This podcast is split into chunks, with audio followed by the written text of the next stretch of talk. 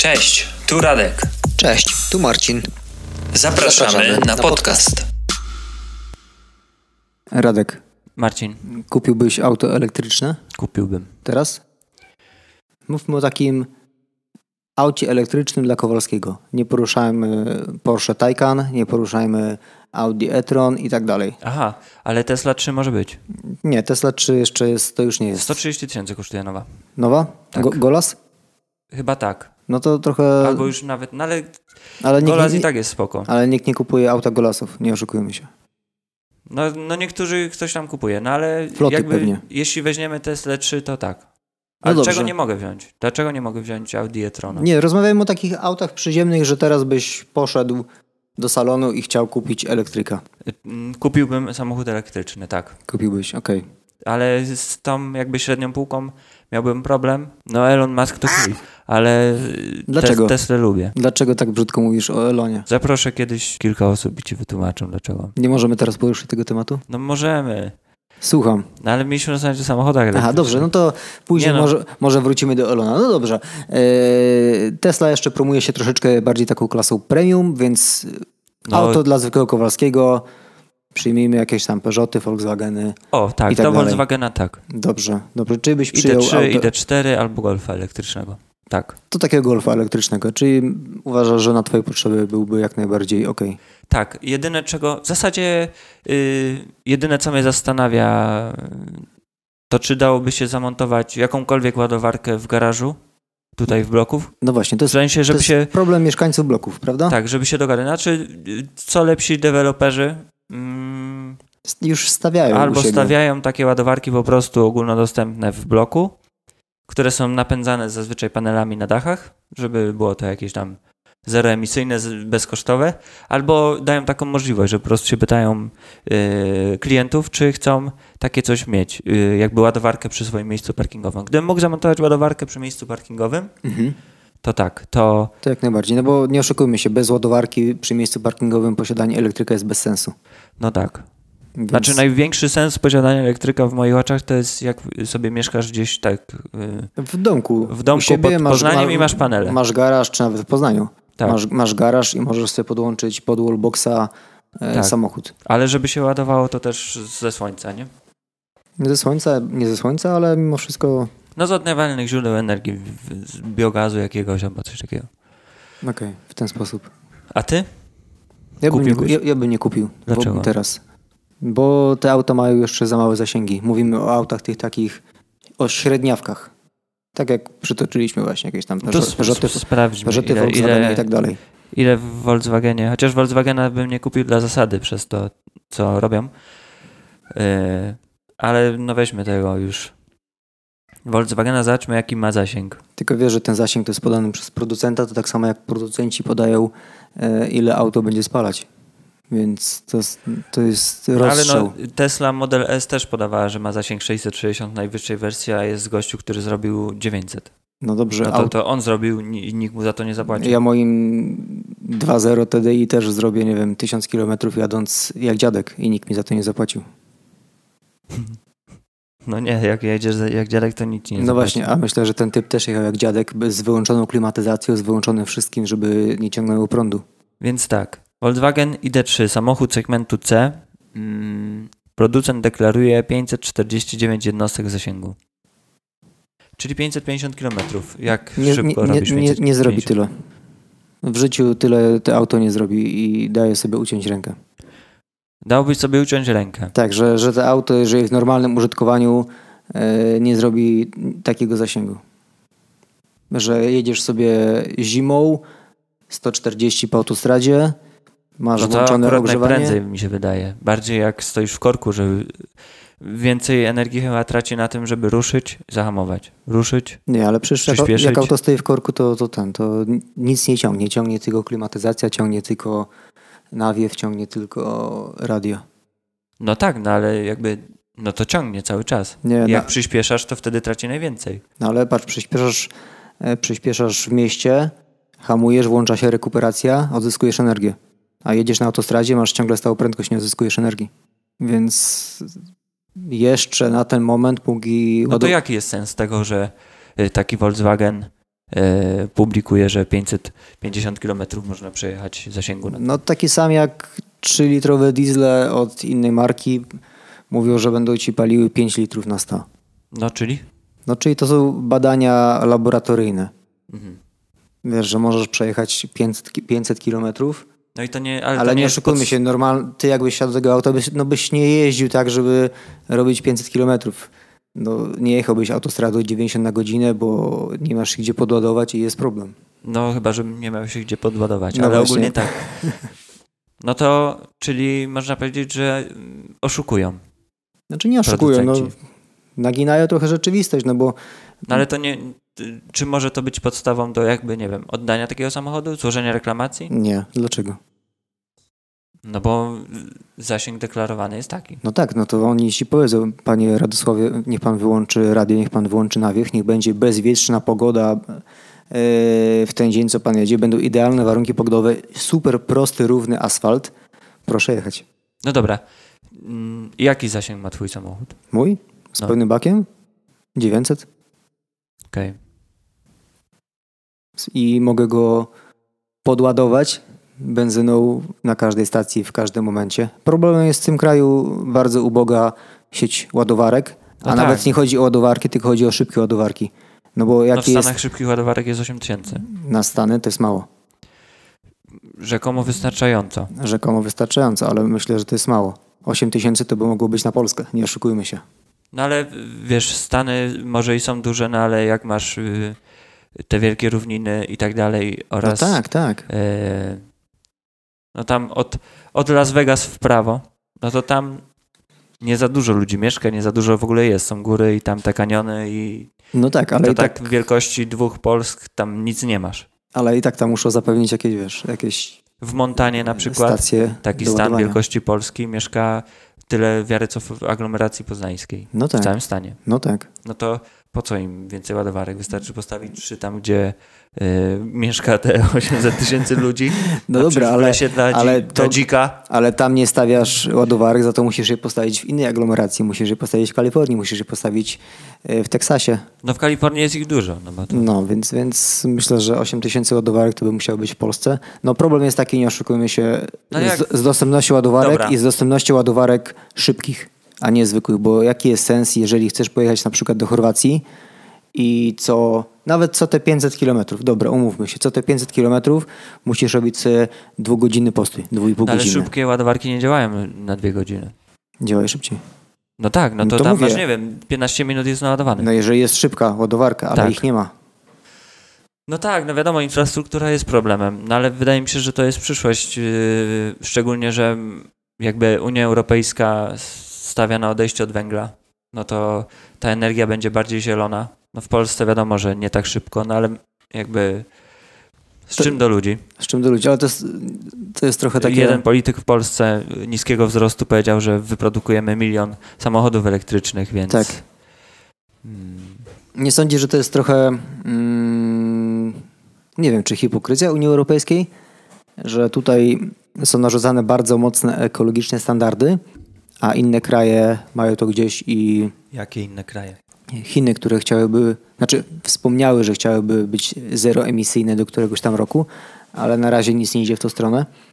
Stany Zjednoczone, które mimo wszystko, mimo pewnych zapewnień chciałyby być zeroemisyjne, czy mówią, że będą, ale też nic nie idzie w tą stronę.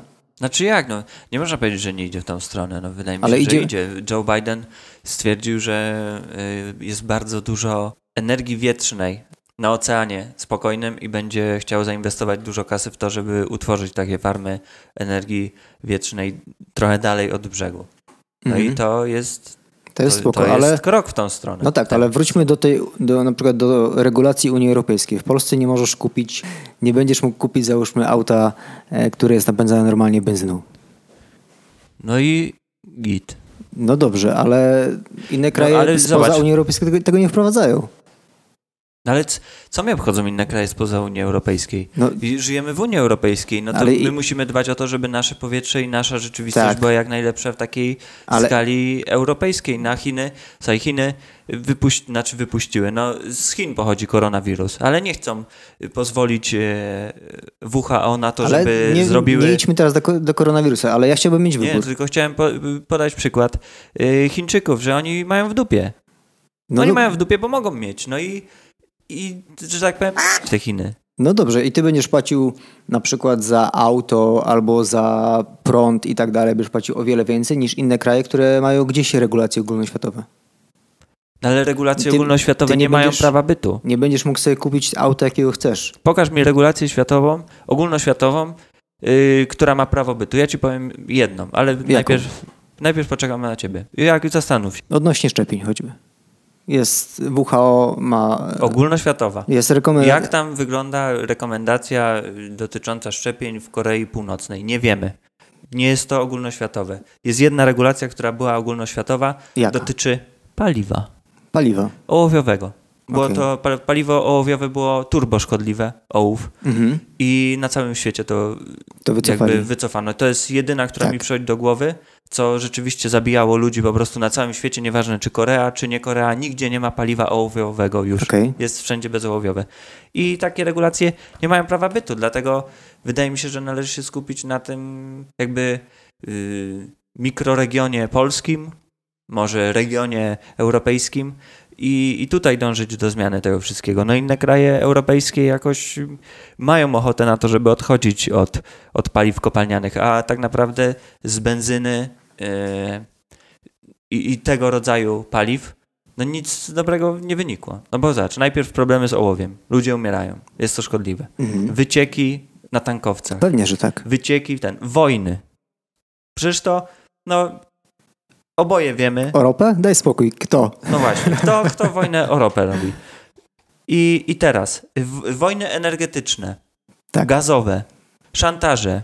No, co z tego wynika? No nic dobrego. Jak to co wynika? Patrz, jaka Norwegia jest pięknym krajem, bogatym. Dzięki czemu? No jest super krajem. Jest krajem ekologicznym przez to, że pcha gaz i ropę. Ropę chyba też. Do innych krajów. Proste. No tak, ale jakby w ogólnym rozrachunku, jakbyś sobie zrobił plusy i minusy ropy naftowej, to po prostu jest miliard minusów. I warto było od tego odejść. I wtedy będzie lepiej. I wracając do samochodów ekologicznych, myślę, że podstawą jest stworzenie infrastruktury. Jeszcze taka ciekawostka, infrastruktura Tesli w Stanach jest chyba w 99% napędzana panelami. W sensie, że jak przyjeżdżasz do superchargera, to on ma energię ze słońca. No tak. Tankujesz za darmo, energia jest za darmo, a infrastruktura no to tam... Ale wiesz, że to nie jest z pobudek ekologicznych. Ale skutkiem ubocznym jest ekologia. No tak, ale to jest tylko po to, że użytkownicy Tesli mogą tam tankować w cudzysłowie za darmo. No tak, to jest po to, żeby sprzedać więcej samochodów. I żeby, dokładnie, Elon nie musiał dopłacać do biznesu. Proste. Tak. I to jest taki troszeczkę greenwashing.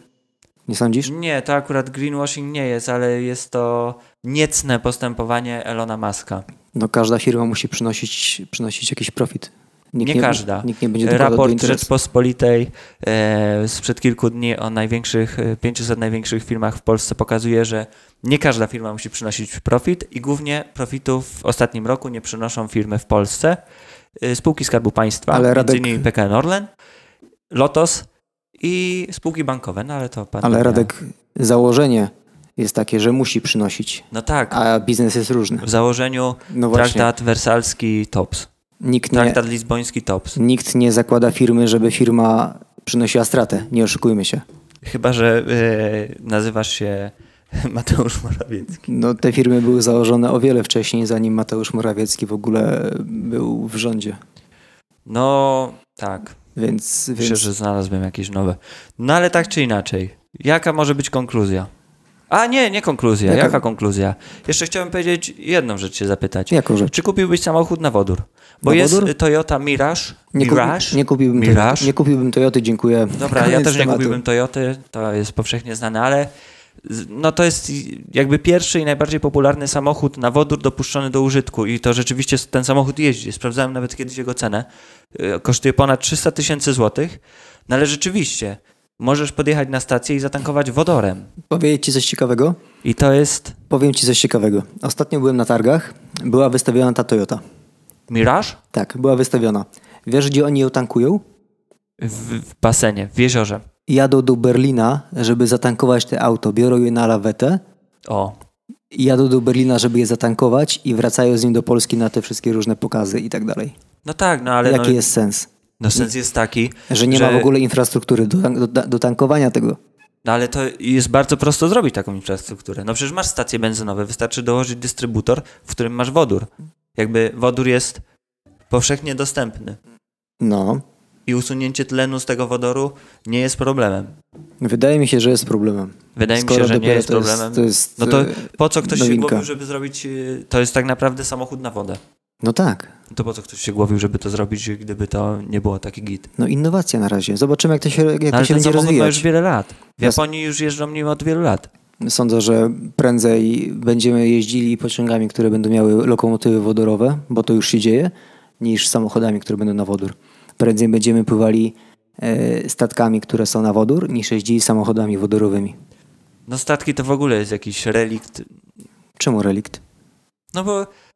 Jakby pomijając jakieś tam statki transportowe takie, które powinny być. No to ja mówię o statkach transportowych. Aha, no to tak. Myślałem, że mówisz o jakimś Queen's Mary 2 nie, ale na przykład jeżeli byś chciał się wybrać z Polski do tej Norwegii, no to podjeżdżasz do Świnoujścia, wbijasz na prom i płyniesz promem. Promy, transportowce to tak.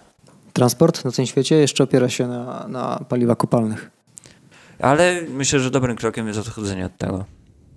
Znaczy, ja bym nie był radykałem w tej kwestii, że nagle zamykamy wszystko i nie będzie niczego. Nie, no, tylko proces musi być.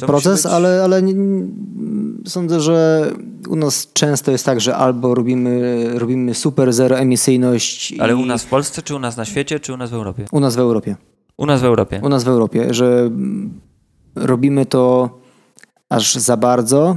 Nie patrzymy na dwie strony medalu. No patrz, jesteś osobą, która jest uboga, mieszka w jakiejś bardzo małej miejscowości, jej jedyne miejsce do pracy jest oddalone 30 km od jej miejsca zamieszkania. Jedyną opcją dojazdu jest samochód. Jeżeli wycofamy w ogóle auta spalinowe, ta osoba nie ma jak dojechać do pracy. To są już problemy społeczne. Nie ma jak zawieźć kogoś do szkoły. No właśnie, to jest problem społeczny, to jest problem państwa, to jest problem wykluczenia komunikacyjnego. To się tak nazywa. To jest wykluczenie komunikacyjne, ale jeżeli załóżmy, nie ma tam tego połączenia jakiegoś autobusu, bo ta wieś ma 2 domy, no to jest problem. No więc to będzie problem. No taka osoba na przykład nie będzie mogła kupić, załóżmy, auta z drugiej ręki spalinowego, tylko pójdzie do salonu i zobaczy, kurczę, auto za 150 000 elektryczne, nie dziękuję. No, patrząc na to, jak idzie inflacja, to 150 000 to niedługo będzie, wiesz, tam. My patrzymy... 2 wypłaty. Patrzysz z perspektywy, osoby, która siedzi w fajnym mieszkaniu przy MacBooku i myśli, czy by kupić elektryka. Ale jeżeli... Rozumiem, o co ci chodzi dokładnie. Jeżeli spojrzymy na to z perspektywy osób troszeczkę mniej zamożnych, którzy nawet nie myślą o jakimkolwiek elektryku, no to jest słabe. Jeżeli dlatego to musi być proces. Patrzymy na to z perspektywy osoby, która... w życiu nie założę sobie gazu w domu, no bo to jest dla niej za drogie. Bardziej się opłaca palić węglem, no to też jest problem. I jak to rozwiążesz, Radek? No tu niestety jakby szkodliwość węgla, a w zasadzie szkodliwość posiadania pieca, w którym możesz cokolwiek wrzucić, żeby palić.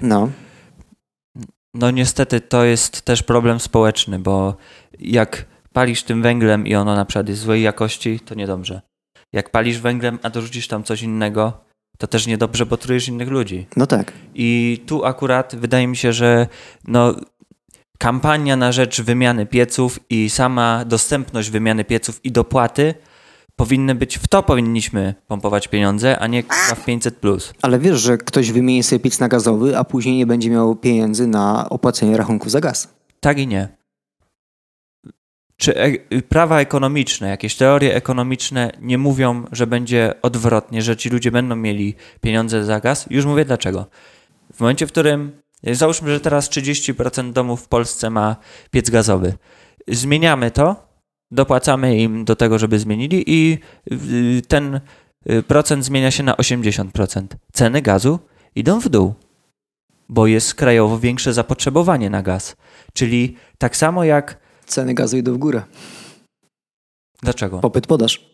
No popyt, podaż, no ale to może być regulowane przez... Okej, na wolnym rynku tak, ale to nie jest wolny rynek, bo państwo załatwia dostawy gazu do tego. I w momencie, w którym jesteś przedsiębiorcą i dzwonisz do hurtowni i mówisz, że chcesz czegoś no załóżmy, że nie, z 30 na 90%, że chcesz czegoś 3 razy więcej, to prosisz o lepszą cenę. Wiesz, jak jest w Polsce? W Polsce jest tak, że dzwonisz do Putina, a Putin wie, że, że potrzebujesz więcej gazu i mówi, no dobrze, no to damy wam 20% więcej do ceny. Bo wiemy, że potrzebujecie, a nie macie własnych złóż. No ale Putin to jest... No, polityka. No to w takim razie doszliśmy do, przynajmniej dla mnie, to dochodzimy do momentu, w którym nic nigdy nie będzie można zrobić i jako społeczeństwo utoniemy w spalinach, w spalanych śmieciach, w smogu. Nie podoba mi się taka wizja. Ja po prostu uważam, wtedy myślę o Polsce negatywnie. Ja po prostu uważam, że nie możemy... iść tak ślepo w tą ekologię, nie patrząc na inne zmiany społeczne. Ale nikt nie idzie ślepo w ekologię. W Polsce, w tym kraju absolutnie nikt nie idzie ślepo w ekologię. Znaczy, płacimy za kopalnię Turów, zamiast ją zamknąć, to płacimy kurwa kary. Dlaczego chcesz zamykać kopalnię Turów? Dlatego, że skoro Czesi mówią, że coś im zalewa, to niechaj tego nie zalewa. A dlaczego nie mówią niemieckim kopalniom, że ich zalewa? Nie wiem, dlaczego tego nie mówią. Które są zaraz obok. Nie wiem, dlaczego tego nie mówią, widocznie tego nie robi. Na 12 kopalni kopalnia Silesia została sprywatyzowana i przynosi zyski. Pozostałe kopalnie nie przynoszą zysków. O czymś to mówi. No tak, znaczy kopalnie tutaj, jeśli chodzi o kopalnie, które wydobywają ten węgiel, żeby go później sprzedawać, no to faktycznie są nierentowne, ale są nierentowne przez to, jak one są prowadzone. Skoro w Polsce węgiel polski nie opłaca się i musimy importować węgiel z Niemiec, no i z Rosji. Z Rosji. No to jest bez sensu. To znaczy, że jest złe zarządzanie w tej kompanii. Dlaczego nic nie można z tym zrobić? Wola polityczna. No właśnie, ja sram na tą politykę. Dlatego nie lubię bardzo tego kraju. Nie lubię tej polityki, po prostu wielka polityka, a jesteśmy z ręką w nocniku tak naprawdę. W Polsce polityka dużego formatu to nie było, nie wiem od kiedy. Chyba nigdy tak naprawdę. Człowieka szanowanego na, nie wiem... europejskich salonach, człowieka, który cokolwiek ugrał dla Polski, człowieka, który, no nie wiem, zrobił różnicę. Angela Merkel była u władzy teraz, odeszła od władzy, 19 lat. Cały czas mieszkała w swoim mieszkaniu, bez jakichś fancy rzeczy i tak dalej. I ale skąd wiesz, że bez fancy rzeczy? Bo czytałem o tym artykuł, że cały czas mieszkała w swoim mieszkaniu, odmówiła służby, odmówiła ochrony, odmówiła różnych tam limuzyn i tak dalej i przez 19 lat była kanclerzem Niemiec, najmocniejszej europejskiej gospodarki. I ludzie, jak ona odchodziła 5 minut, stali na balkonach i w oknach i jej bili brawo. W ten dzień, w którym ona była ostatni dzień w pracy. Powiedz mi, jaki polityk, pomijając oczywiście Ferdynanda Lipskiego z filmu Killer, jaki polityk w Polsce, w całej historii, od Jezusa, od Mieszka I, od kurwa Bolesława Krzywoustego, jaki polityk w Polsce mógłby liczyć na nie 5 minut, 5 sekund takiego aplauzu w absolutnie każdym domu w Polsce. No nie, ale wiesz co, wydaje mi się, że ten aplauz wynikał też z tego, że ona rządziła przez 19 lat, jak powiedziałeś. I jeżeli ktoś się rodził 19 lat temu, on ją kojarzył i znał przez całe swoje życie. Oni nie znali innego polityka, ta młodzież. Rozumiesz, co mi chodzi? Ale tu nie chodzi o młodzież, tu chodzi o Polskę. W Polsce nie ma takich ludzi. Ale za granicą też nie ma. To są, to są politycy. No to jest jedna osoba. To jest jedna osoba, o której mówisz. Nie ma takich ludzi. No słuchaj, polityk zawsze będzie próbował ugrać coś z jednej strony i z drugiej strony. To nie ma tak, że ktoś powie, że idę, zamykam kopalnię. Przecież ludzie, którzy pracują w tej kopalni i ich rodziny by go zjedli. Dlatego zawsze musi ciągnąć dwie sroki za ogon. No ale zobacz, nie ma takich polityków. No ale jednak jest. Rosja Ma, Władimira Putina ma ogromne poparcie ludzi. Ale to jest autorytaryzm i to są sfałszowane badania. To nie jest oficjalne. Ale on rządzi cały czas i ludzie są zadowoleni. Nie są zadowoleni. Ale cały czas rządzi. Na Białorusi też jest Łukaszenka i ludzie są zadowoleni, Radek. Tam akurat nie są zadowoleni. A skąd wiesz? Przecież ja widziałem, że są. A ja widziałem, że nie są. To tak samo w Rosji. W Korei też wszyscy są uśmiechnięci na filmikach północnej. Tak. Więc nie. Tutaj Putin rządzi po trupach. Taka prawda. Nie jest ale to... Ale hipotetycznie. Załóżmy, że miałbyś taką moc polityczną, żeby zamknąć kopalnię. Zrobiłbyś to? Gdybym ja miał taką moc polityczną, żeby zamknąć kopalnię? Tak. Tak, zrobiłbym to. Nie zrobiłbym tego od razu. Usiadłbym z ludźmi, którzy znają się na energetyce, na odnawialnych źródłach energii, na górnictwie kopalnianym i z przedstawicielem górników oraz związków zawodowych górniczych i wspólnie z zastrzeżeniem oczywiście, że ja podejmuję decyzję ostateczną, próbowalibyśmy wypracować rozwiązanie odpowiednie dla wszystkich. Prawdopodobnie byłoby tak, że załóżmy, że jest 12 kopalni, plus Silesia, która jest prywatna, 6 zamykamy, 3 się restrukturyzują, a 3 idą w prywatne ręce. Bo musimy jeszcze utrzymać trochę węgla, musimy od niego odejść, większość jest nierentowna, więc takie by były moje Tylko, że wiesz, ja myślę o Polsce bardzo negatywnie i w momencie, w którym zadajesz mi takie pytanie hipotetyczne, co bym zrobił jako polityk, przede wszystkim myślę o tym, że chciałbym zmienić sytuację... która mnie wkurza, która sprawia, że nie chce mi się żyć w tym kraju. Okay. Nie patrząc na to, że tu podpiszę umowę i dostanę 10 baniek za plecami, pod stołem i tak dalej, żeby ugrać dla siebie kasę, żeby ugrać kasę dla swojej rodziny, żeby kogoś obsadzić na stołkach. Nie, absolutnie bym o tym nie myślał. I tak jest w wielu aspektach. Tylko, że takich ludzi jest jeszcze za mało w polityce polskiej i niestety przez najbliższe, 10-15 lat to się nie zmieni. Moim zdaniem bardzo dużym problemem przy zamykaniu jakiejkolwiek kopalni jest to, że masa ludzi traci pracę. Tak. I to jest problem. Tak. I wtedy co powiesz? I wtedy należy ten problem rozwiązać. Dlatego siadasz z ludźmi, którzy się znają na pewnych rzeczach, na pewnych aspektach i próbujesz wypracować rozwiązanie. Ale... W momencie, w którym usiądziesz ze specjalistą, bo w Polsce jest tak, lecisz samolotem i nagle tam zawał serca pilota. Zawał serca drugiego pilota. I stewardessa podchodzi do mikrofonu i mówi: uwaga, czy jest na sali, nie na sali, tylko czy jest na pokładzie samolotu pilot samolotu? I zgłaszają się 2 osoby. Tak, ja jestem pilotem. Oblatuję tam Boeinga 747, latam na trasach międzynarodowych. Drugi się zgłaszał i mówi: ja mam Cessnę, ale też na symulatorze latam. Przeleciałem na symulatorze 3000 godzin, bo tam lubię dla fanu. I stewardessa tak patrzy i mówi: a pan kim jest? Ja, proszę pani, jestem lekarzem, chirurgiem. To pan poprowadzi samolot. I tak wygląda w Polsce. Wybieranie ludzi, wybieranie specjalistów, którzy mają zarządzać pewnymi sprawami. Jest bardzo mało dziedzin w polityce i w samorządach. To się na szczęście w samorządach zmienia. Bardzo mało ludzi, którzy znają się na swojej robocie i są w odpowiednim miejscu dla siebie i przede wszystkim dla nas jako społeczeństwa. I to mnie bardzo wkurza w tym kraju, że w samolocie, który leci bez pilota, nie jest brany gościu, który wie, jak poprowadzić samolot, tylko jest brany gościu, pan, bo w sumie pan dobrze tak wygląda, tak mądrze, okulary. Może pan poprowadzi, ja jestem chirurgiem. To nic. Ale wiesz, że tak zawsze będzie w polityce?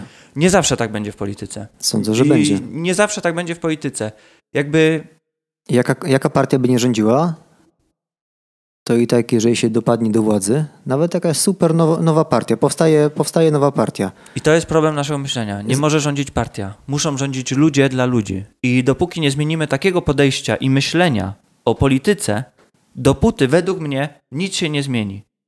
Wiesz, kiedy by to mogło być? Chociaż nie, też nie. Bo chciałem powiedzieć, że jeżeli politycy by nie dostawali wynagrodzenia, ale to też nie jest prawda, bo wtedy mogliby obsadzać swoich ludzi w spółkach Skarbu Państwa i innych spółkach samorządowych i oni nadal mogliby ciągnąć kasę i się z nimi dzielić pod stołem. Ale to jest głupota myślenia. życie nie opiera się na kasie. Najwięksi ludzie zapisują się w historii świata politycy, nie dlatego, że najwięcej skręcili dla siebie kasy i najwięcej znajomych i rodziny zatrudnili w spółkach Skarbu Państwa, dlatego, że najwięcej dobrego zrobili dla społeczeństwa w ogóle. No i do tego powinniśmy dążyć. Takich ludzi powinniśmy szukać. Ale... Na takich ludzi powinniśmy dawać głos, a nie na partie. U nas w Polsce jest spór polityczny my kontra oni. A tak naprawdę nie. My wszyscy jesteśmy, gramy w jednej drużynie. Tylko nasza scena polityczna nie ma jeszcze człowieka, który by to powiedział w odpowiedni sposób. Nasza scena polityczna jest podzielona praktycznie jak w Stanach Zjednoczonych na demokratów i republikanów. Ja tak uważam, że już do tego doszło, że są praktycznie tylko dwie frakcje i jakieś tam mniejsze przystawki. Tak samo jak w Stanach. No myślę, że aż takiego przełożenia nie ma, bo raz, że demokraci i republikanie w Stanach są od bardzo, bardzo dawna i ale, to są jedyne ale dwie mówię, partie, że to zaczyna, nas... mówię, że to zaczyna przypominać po prostu. Są dwa bieguny. Jest prawy, lewy i za bardzo nie ma nic więcej. To w jakim, skoro pójście w ekologiczną stronę jest bardziej lewe, a tradycja i katolicyzm w Polsce jest bardziej prawe, to gdzie jest Szymon Hołownia? Szymon Hołownia? Szymon Hołownia jest nigdzie. On próbuje coś tam ugrać. No ale obecnie to jest według sondaży trzecia siła polityczna w Polsce, wybory dzisiaj. Ja go stawiam po prawej stronie sceny politycznej.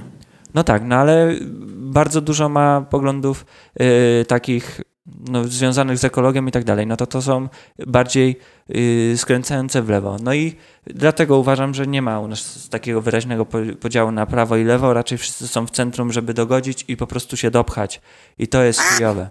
Żyję tutaj i chciałbym zmienić pewne sprawy rzeczywistości w Polsce. Są rzeczy, które należy zmienić i trzeba to zrobić jak najszybciej, bo im później zmienimy je, to tym gorzej tylko i wyłącznie nie dla mnie, nie dla ciebie. Bo my żyjemy już trochę na tym świecie, żyjemy już trochę w tym kraju i my sobie poradzimy. Ale tym gorzej dla ludzi, którzy teraz mają, 10 lat, 5 lat. Którzy jeszcze się nie urodzili. Którzy jeszcze się nie urodzili. Tak naprawdę polityka, Radek, nie chciałbyś pójść do polityki? Tak szczerze. Nie chciałbym. Ale masz bardzo mocną potrzebę zmiany, masz taką potrzebę zainicjowania czegoś, to siedząc jako wyborca, sądzę, że nie zdziałasz aż tyle, jakbyś poszedł w stronę polityki. Nie sądzisz? Sądzę, ale boję się, że nie mam siły przebicia i że nie znalazłbym tej siły przebicia. Także Ale nie mówię o zakładaniu czegoś swojego nowego, tylko o podłączeniu się do jakiejś wybranej frakcji politycznej, z którą już na przykład się utożsamiasz, bądź którą lubisz i żeby tam działać. To w Polsce nie ma takiej. Nie ma takiej partii w Polsce. W Polsce nie ma takiej. Czyli musiałbyś coś tworzyć, rozumiem, od nowa. Kumam. Nie, na przykład jeśli chodzi o takie kwestie ekonomiczne, to pierwszą decyzją, gdybym ja doszedł do władzy, by było ucięcie VAT-u. Zmiana VAT-u z 23 na 20. 21. 21% według krzywej Lafera. Ale jednocześnie pamiętałbym o tym, żeby po prostu dbać o ludzi ubogich, żeby wyrównywać szanse i poziom życia, żeby dawać ludziom to, czego potrzebują, a nie porówno. Okay. Bo ludzie powinni dostawać to, czego potrzebują w swojej sytuacji, a nie każdemu porówno. Niedobrze, Radek, że żadna partia polityczna cię nie urzekła w tym kraju. Bo jest sporo partii politycznych. To jedźmy po kolei. Wymieńmy... Może nie jedźmy po kolei, tylko to znaczy, że jest jeszcze spory elektorat, który jest niezabrany przez żadną partię. Tak. Wydaje mi się, że lewica trochę utraciła swoje szanse i zamiast walczyć o swoje... Lewica walczy sama ze sobą. To walczy sama ze sobą, to podejmuje decyzje, które są nie do końca zrozumiałe i zawodzące swój elektorat. Też, na przykład Robert Biedroń jako samorządowiec top, ale to nie jest wielki polityk w moich oczach. Sugeruję, że rozleniwił się po dostaniu się do Europarlamentu i dostaje wypłatę w euro? Nie sugeruję tego. To akurat nie chcę tutaj go oceniać przez pryzmat tego.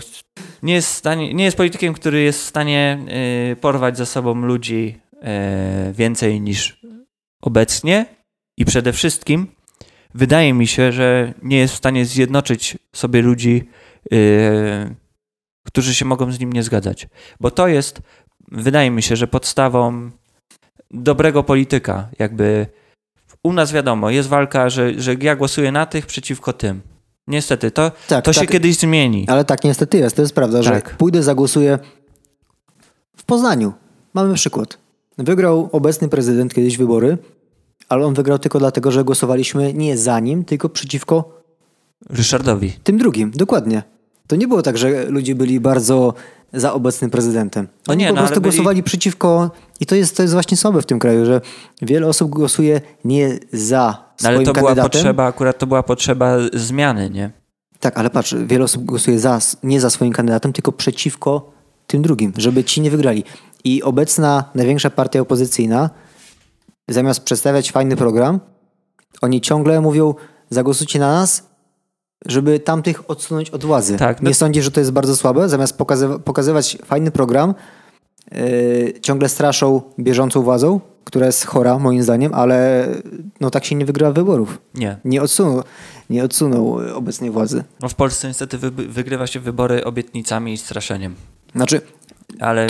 to się zaczęło, jak wszyscy zobaczyli, że PiS wygra wybory i tak długo się utrzymuje, dając ludziom ciągle kiełbasę wyborczą. No. I nagle wszystkim się otworzyły oczy. O kurczę. I mam nadzieję, że PiS jeszcze tylko 2 lata. Ja też mam taką nadzieję, ale będzie bardzo to ciężko odkręcić. Tak, pewnie, że tak. Wiesz, że jeżeli zabiorą 500+ w tym kraju, to będzie wojna domowa. No, nie, taka prawda. Wydaje mi się, że nie.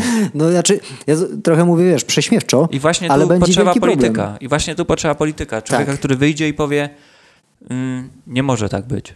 Nie stać nas na to. Jeśli nie chcecie mieć chleba za 25 zł za 3 miesiące, to musimy przestać. Ostatnio jakiś tam poseł, czy tam chuj wie kto, jakiś debil z PiS-u, to wypikam. Radek będzie musiał dużo wypikać. Powiedział, że stworzyliśmy warunki po to, żeby teraz walczyć z inflacją, czyli de facto stworzyli inflację. Brawo, gratulacje. Ale... Gratuluję, naprawdę, to jest top. Ale wiesz, że to jest... Jedna z takich, no nie zasad politycznych, ale jak się prowadzi politykę, że najpierw tworzymy problem, tworzymy wroga, a później z nim walczymy, żeby pokazać ludziom, że z tym walczymy. Tylko wydaje mi się, że inflacja na takim poziomie i taka sytuacja gospodarcza, w której jesteśmy, sprawia i to, że gospodarką, polityką pieniężną kieruje chirurg zamiast pilota w samolocie, sprawi, że oni... nie będzie im łatwo tego naprawić. No i tak. Nawet wydaje mi się, że im się to nie uda, bo w przyszłym roku od stycznia zaatakują przedsiębiorców. Powiem ci tak, pisałem o tym jedną pracę, za którą dostałem tytuł naukowy. Co prawda najniższy, ale licencjat. Ale tak czy inaczej to są jakby dane faktyczne z badań naukowych. 98% firm w tym kraju, ogólnie ilościowo, to są małe firmy. MŚP, małe i średnie przedsiębiorstwa. No tak, tylko wiesz, że średnie przedsiębiorstwo jest do 250 osób, czyli to jest średnie, tak. No to nie jest aż tak z perspektywy... Ale tak czy inaczej, większość tego, 80% no całej tak, tej grupy, no to są jednoosobowe działalności. Jednoosobowe działalności, no tak. I teraz tak, jak się za nich weźmiesz, a oni utrzymują tak naprawdę gospodarkę tego kraju plus kredyty hipoteczne, tak. Bo w rozwijającej się gospodarce to są te dwie rzeczy, no to Chryste Panie. Do czego to zmierza? To będą jeszcze bardziej wykazywać stratę po prostu. To jebnie. Nie, no to będzie... Tylko odnośnie inflacji, wiadomo, u nas jest kaplica z tą inflacją, ale ogólny trend światowy jest taki, że inflacja na świecie coraz bardziej rośnie. Rośnie w Unii Europejskiej, rośnie w Stanach Zjednoczonych. No tak, no inflacja bo są cykle koniunkturalne. No ale to jest związane też jakby z tym teraz kryzysem wirusowym, że tak powiem. No bo wszyscy pchali pieniądze na rynek i za dużo było tych pieniędzy na rynku. No i teraz powoli tworzymy tą inflację. Plus w Polsce jeszcze rozdawnictwo pieniędzy i tak dalej, i tak dalej. No to przede wszystkim wydaje mi się rozdawnictwo pieniędzy. Znaczy, też. I trwonienie pieniędzy. 70 milionów przejebanych na wybory, które się nie odbyły. Pierwszy punkt. 220 milionów złotych na respiratory ministra zdrowia. Proszę bardzo, 300 milionów złotych. 300 milionów złotych. Wiesz, co można zrobić za 300 milionów złotych? Nie wiem. Niesamowicie dużo. Aha. Nie wiem. niesamowicie dużo dobrych rzeczy można zrobić za taką kasę. No pewnie, że tak. Dlatego no musimy, albo i nie musimy, ale możemy, bo mamy ku temu możliwości, żeby coś zmienić. I według mnie, mimo że wiele osób mówi mi, że nic nie zmienię, że po co się denerwuję, że to jest wszystko ten... Nie, ja wolę żyć z myślą i wiarą, że jesteśmy w stanie coś zmienić w ten czy inny sposób, przez małe rzeczy. Oczywiście nie jestem ja ani ty odpowiedzialny za, nie wiem, kryzys klimatyczny, tylko za to są odpowiedzialne wielkie korporacje, które przerzucają odpowiedzialność na konsumentów. Oczywiście. Ale i tak uważam, że w mikroskali dookoła, w swoim rejonie, w swojej dzielnicy, na swojej ulicy jestem w stanie zrobić zmianę i będę się starał, żeby to robić. I wszystkich do tego zachęcam, żeby właśnie te zmiany w skali mikro, bo dopiero kiedy zrobisz mikrozmianę, możesz z czymś przejść. Zobacz, my założyliśmy podcast. Tak. Nagrywamy kolejne odcinki. I po pierwszym odcinku nie mamy miliona słuchaczy. No nie, no bo... nie mamy miliarda odsłuchań. Dlatego, że trzeba zacząć od małych rzeczy, żeby dojść do wielkich rzeczy. Tylko, i tak jest we wszystkim. Nie spinamy się ilością odsłuchanych, robimy to dla siebie, a jeżeli ktoś się zainteresuje naszym podcastem, będzie nam bardzo miło, jeżeli ktoś nas będzie słuchał. Tak. Radek, a Partia Zieloni? No bo ty jesteś bardzo ekologiczną osobą. Sprawdzę ich szybko. Nie wiesz, kto to jest Partia Zieloni? Nie wiem. No nie pierdol. Ale już ich sprawdzam, spokojnie. Ale powiedziałeś, że żadna partia w Polsce ci nie przypasiła. A co z Partią Zielonych, jeżeli jesteś bardzo ekologiczny? Mają ładne logo. Zielone kółko. I zielone kółko. O, dołącz do nas. Co? Robimy to... Już sprawdzam, co oni tutaj oferują. Co mają w menu? Zielony Ład. O, Zielony Ład, to mi się podoba. I co z nimi? Co z Partią Zielonych? Co możesz powiedzieć na temat Partii Zielonych? Znaczy, powiedz mi coś na temat Partii Zielonych. Za bardzo nic nie mogę powiedzieć o Partii Zielonych, ty oprócz tego, że są zieloni. Ale tak jak powiedziałeś, że żadna partia w tym kraju do ciebie nie pasuje, tak sądzę, że z twoim proekologicznym podejściem chyba Partia Zieloni będzie do ciebie najbardziej pasować. A, no to tak, tak. Jeśli chodzi o to, to tak. Tylko, że w rządzeniu krajem nie chodzi o to, żeby być zielonym. No tak, oczywiście, że tak. Tylko, żeby być tęczowym tak naprawdę. Wielokolorowym. Że Partia Zieloni bardzo mocno skupia się na ekologii, ale z drugiej strony nie idzie w jakiś taki rozwój gospodarczy, moim zdaniem. No, dlatego o tym mówię, że trzeba być wielokolorowym. Tak, tak. I każdy kolor powinien mieć jakiś nacisk. O, to byłby mój program wyborczy, że zrobiłbym po prostu tęczę. No. I każdy kolor by odzwierciedlał inne działania podejmowane. Na przykład zieloni to by była, kolor zielony to była ekologia, okay. Kolor czerwony to komunizm? By była służba zdrowia. Komunizm, nie. Kolor niebieski to wiadomo gospodarka. Pomarańczowy lub fioletowy to by było coś z rozwojem. Mówisz z głowy te kolory czy je czytasz gdzieś? Nie, tutaj mam taką ściągę. No, aha, masz ściągę, jakie są kolory. Żółty. Jest jeszcze żółty. Żółty to by była troska o ludzi starszych. Starszych, okej. Okay. I ten pomarańczowy to by było jakiś rozwój. Rozwój dla ludzi młodych, a fioletowy... Polityka zagraniczna. Ej, to nie... nie, sport! Sport. Ale nie poruszyłeś w ogóle gospodarki. Zrobiłbym z Ministerstwa Sportu nie poruszyłeś gospodarki? Nie, był niebieski. Niebieski był gospodarka? Tak, niebieski gospodarka. Dobra. I odłączam ją od państwa. Zatrudniam specjalistów i odłączam od państwa Sejm, Senat, prezydent, ludzie, którzy się na tym nie znają. Znaczy, proszę... Szanowni słuchacze, w komentarzach, nie będzie niczego. Kononowicz, w komentarzach proszę napisać, na czym zna się Andrzej Duda, prezydent. Bo ja nie wiem. Na pewno nie na gospodarce. I tak. I odłączyłbym to od polityki. Gospodarka swoje, polityka swoje. Oni mówią, co mam zrobić, ja to robię i gitara. I tak by było. Służba zdrowia, bym w nią pompował mnóstwo kasy. Jeszcze więcej niż należy. To źle. Też bym się pytał. Ale wiesz, jaki jest problem służby zdrowia w Polsce? Jest taki, że ile byś pieniędzy... Kolejki. Nie. Szanowny panie, ja ostatnio w kolejce... Ale Radek, daj mi ja tu siedzę od 8:00. Daj mi skończyć, no bo patrz, ile pieniędzy w polskiej służbie zdrowia byś nie wpompował, te pieniądze się rozchodzą. Te pieniądze są źle zarządzane. Polska służba zdrowia dostaje odpowiednią ilość pieniędzy, tylko jest źle zarządzana no to, i zreformowana. No to, dlatego nie chodzi o to, żeby specjalistów. To tak jakbyś lał wodę zamiast do miski, to do durszlaka. I to wszystko ci się rozlewa, więc... Pompowanie super dużej ilości pieniędzy w służbę zdrowia to byś to jak para w gwizdek. Bym zatrudnił konsultantów. Bym miał taki, jak Trump sobie zrobił, tylko że lepiej. Bym miał konsultantów od różnych rzeczy i na przykład zaprosiłbym do pomocy no po prostu ludzi, którzy się znają na służbie zdrowia, na tych wymienionych kolorach, na ekologii i tak dalej. I tak bym się sugerował tym, co oni mówią, plus sam też robiłbym research, bo na przykład uwielbiam dane statystyczne. A nie sądzisz, że tacy doradcy mogliby mówić specjalnie jakieś rzeczy, żeby uzyskać jakieś swoje korzyści? No ale ja mam korzyści? IQ 300, no to też bym skumał, czy oni mówią po to, żeby zrobić sobie korzyści, czy nie. Ja bym sam też robił research, ale no chciałbym poznać inne zdanie. Myślisz, że jeżeli ktoś by ci mówił o jakiejś reformie służby zdrowia odnośnie NFZ-u albo żeby zlikwidować NFZ i stworzyć inny system, to byś skumał? Nie, to wydaje mi się, że trzeba by było przeliczyć, czy byłoby to rentowne, żeby zmieniać system zdrowia tak od zera, tak jak była kiedyś kasa chorych NFZ. Aha. Czy reforma samego NFZ-u by była wystarczająca. Okay. I to jest pierwsza rzecz, którą bym zrobił.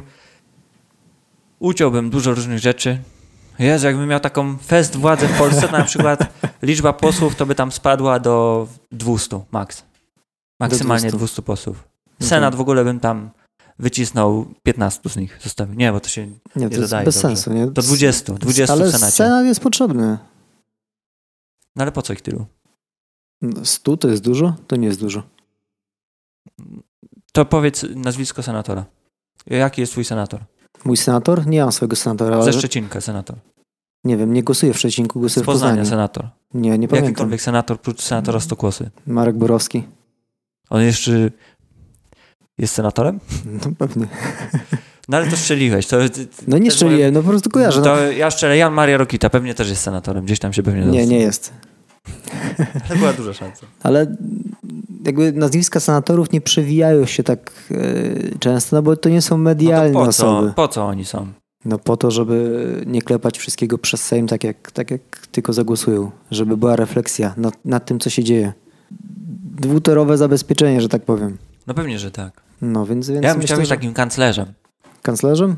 Tak, taką skupiać pełnię władzy. Czyli taki Hitler byś chciał być. Nie, tak to nie ma. Przed chwilą chciałeś powiedzieć, że chcesz skupiać pełnię władzy. No nie no, jakby sprawdza się to. No, w Niemczech się to sprawdza. Z Angeli Merkel byli zadowoleni, a ona miała jakby nie patrzeć pełnię władzy, nie? No to dlaczego nie? No to czyli bardziej idziemy w stronę takiego autorytaryzmu. Nie, no przecież powiedziałem przed chwilą, że miałbym specjalistów i konsultantów, na których zdaniu bym się opierał. Także sądzisz, że Putin nie ma doradców?